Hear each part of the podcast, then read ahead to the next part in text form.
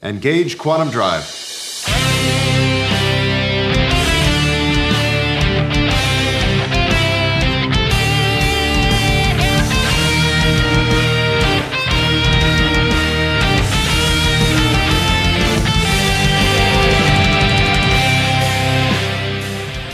Hey now, and welcome to Quantum Drive.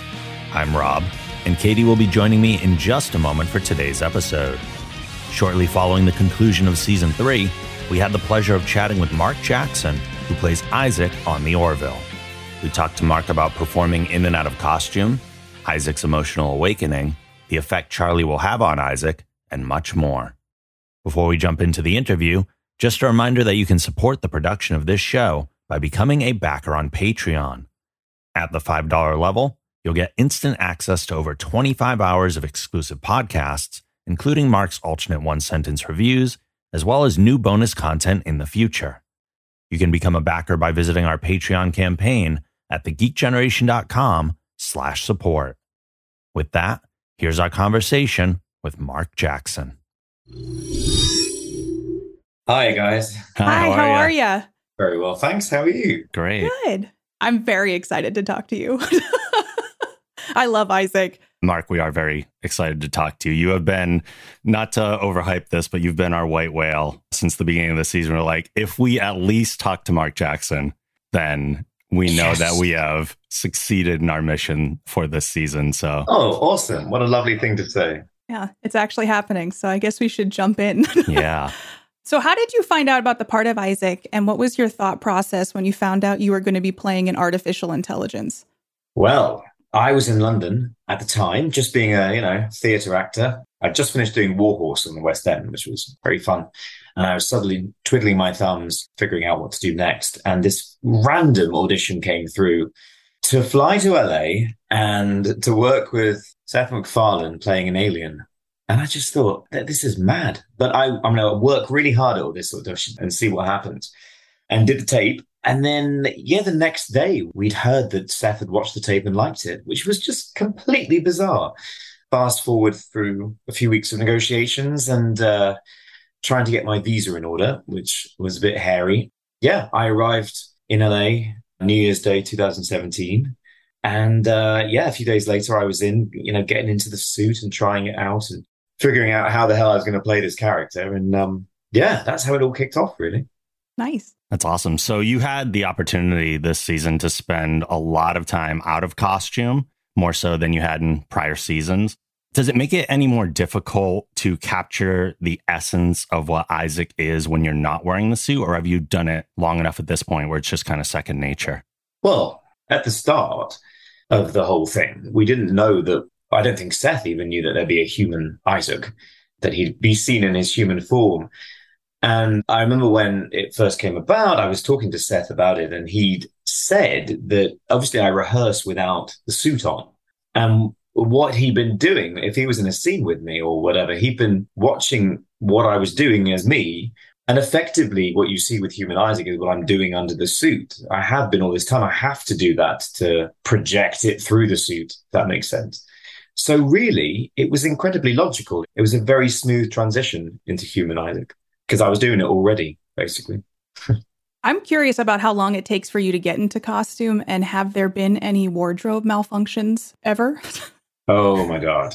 I mean, it's one ongoing malfunction. The Isaac, and you saw how many uh, Kaylons were at the end. There's been a lot of Kaylons in this show, and they need to bring in teams of extra wardrobe people to to attend all these Kaylons because we got it down to about me with Isaac with my sort of amazing Ferrari racetrack team. We got it down to about six minutes, I think. Wow. Obviously, with season three, it was a whole different outfit. So that had a lot more moving parts. The thing is, in that six minutes, if circuitry breaks or lights go out, it can be anything up to like half an hour for it to be uh, to be sorted. And you know, those suits were not popular with a lot of people often throughout the last three seasons, but they look great, don't they? So I am curious too. Did you do a master class to teach the other people playing Kaylons how to emulate Isaac so you could all be uniform? Yeah, we did Kaylon school. Um, on the bridge. In fact, actually, it was quite fun. And so yeah, we had the first time we had lots of Kaylon on uh, come on. Uh, they hired a lot of dancers who obviously are very good at moving. And I had to teach. It's very weird to teach someone something that you've not been taught yourself. So you have you've sort of pulled it out of the miasma and uh, and just sort of invented it, I guess. And I had to sort of figure out what I was actually doing. You know, a lot of it is in the hands, a lot of it is in the walk, I guess. It's just there's a stillness about it, you know, and and a, a non roboticness about it. I was trying to keep away from C3PO and all of that. So yeah, it was quite fun to do that. And then in season three, I was like, get some puppeteers because I've said this a few times, but what I realized in season two is that when I'm in the suit, I'm a puppeteer. I'm not an actor. And puppeteers actually really get the minutiae of a performance. And so they're really good at getting in the suit. I don't know if we did get any puppeteers, but I did ask them. I also really enjoyed watching you this season. And in the first episode, Isaac helped facilitate a very delicate discussion about suicide. And in general, the show tackles a lot of deep philosophical and moral issues. Have there been any episodes that have impacted you more than others, or how do you feel about helping tell these stories? Yeah, I mean, this season's been quite heavy hitters, hasn't it? You know, lots of big themes dealt with. I think I've never been touched by suicide. I'm very lucky. So that episode was just a, an eye opener for me, I guess. I think Topa's story was really moving for me. I think, you know, that's been a, a general response, hasn't it? Hmm. But yeah, with, with her episode where she has gender reassignment surgery, I think it's really interesting. I, I just remember it happening when we were filming it and thinking there are going to be people in decades' time who will remember watching that episode and say, that's when I saw who I was. I realized and I understood why I didn't feel happy. And I think that's amazing. I think that's, if you can do that with an entertaining television program, then you're onto something great. Absolutely.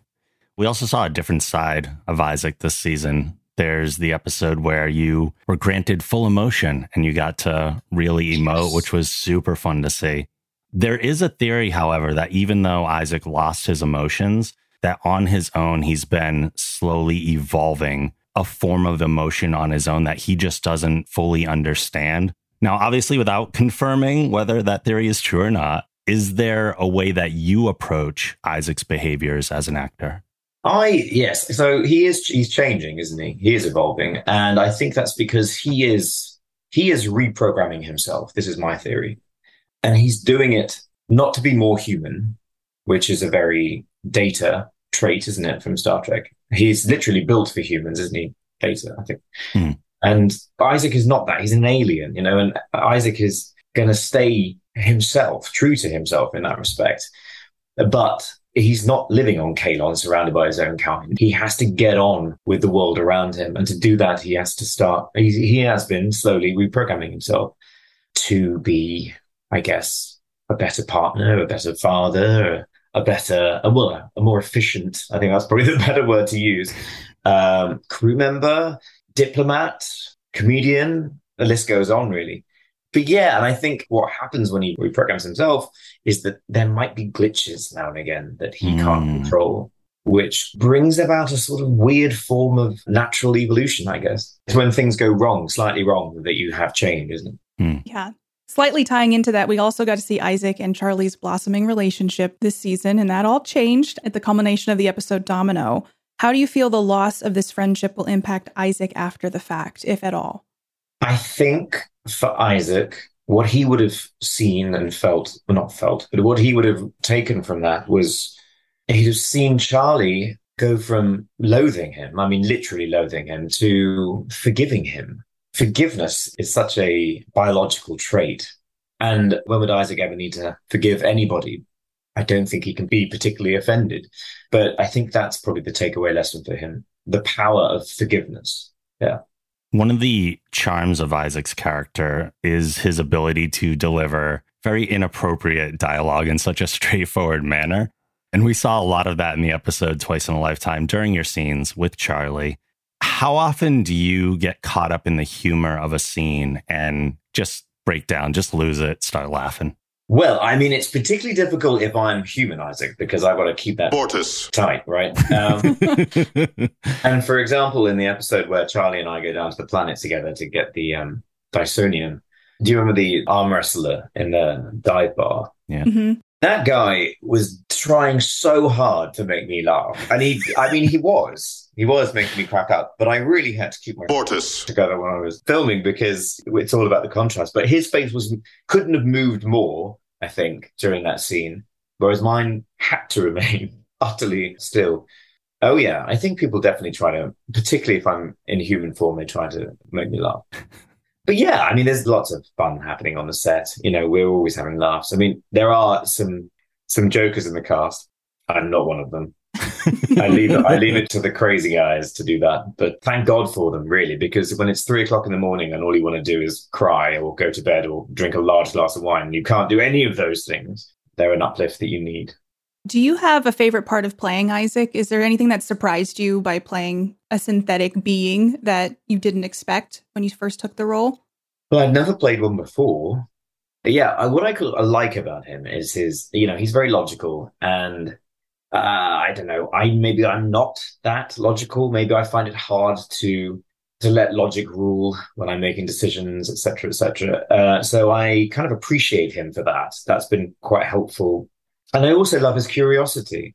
You know, sometimes I have to remind myself to be more curious about the world and you know go out there and get involved with things. So I, I quite like that about him. Yeah. You talked about this a little bit about what you have to do underneath the suit. And I just wanted to mention a particular scene in the episode Electric Sheep because you are able to convey with just a walk down a corridor such sadness as Isaac stops and looks out at the stars and everything. How is it that you're able to take those like micro movements and project them outward from inside the suit to where we can feel those emotions by watching it on the screen? I'm not sure. Um, I what you see when you see human Isaac, that's what I'm doing under the suit, which made it a very gentle transition when I did start playing him as a human as well. Uh, I don't know. I think it's I think it's a, a sparsity and a it's an efficiency of movement, perhaps. It's weird because when you see him and you think, oh, he's emoting, I mean, he isn't, is he? You know, he's we're projecting that onto him, aren't we? Hmm. And I think that's really interesting because uh, you can say he's thinking. He does a lot of thinking, lots of pondering, contemplating. And I think, I think if you keep the performance as simple as possible, then that allows the audience to be able to project what they want to see onto him. Yeah, maybe that's it. Figured it out as I went along there. I like that. I love asking people this, but what is your hope in that the impact you will leave behind by playing Isaac that people will see the show and hopefully feel from you playing this character?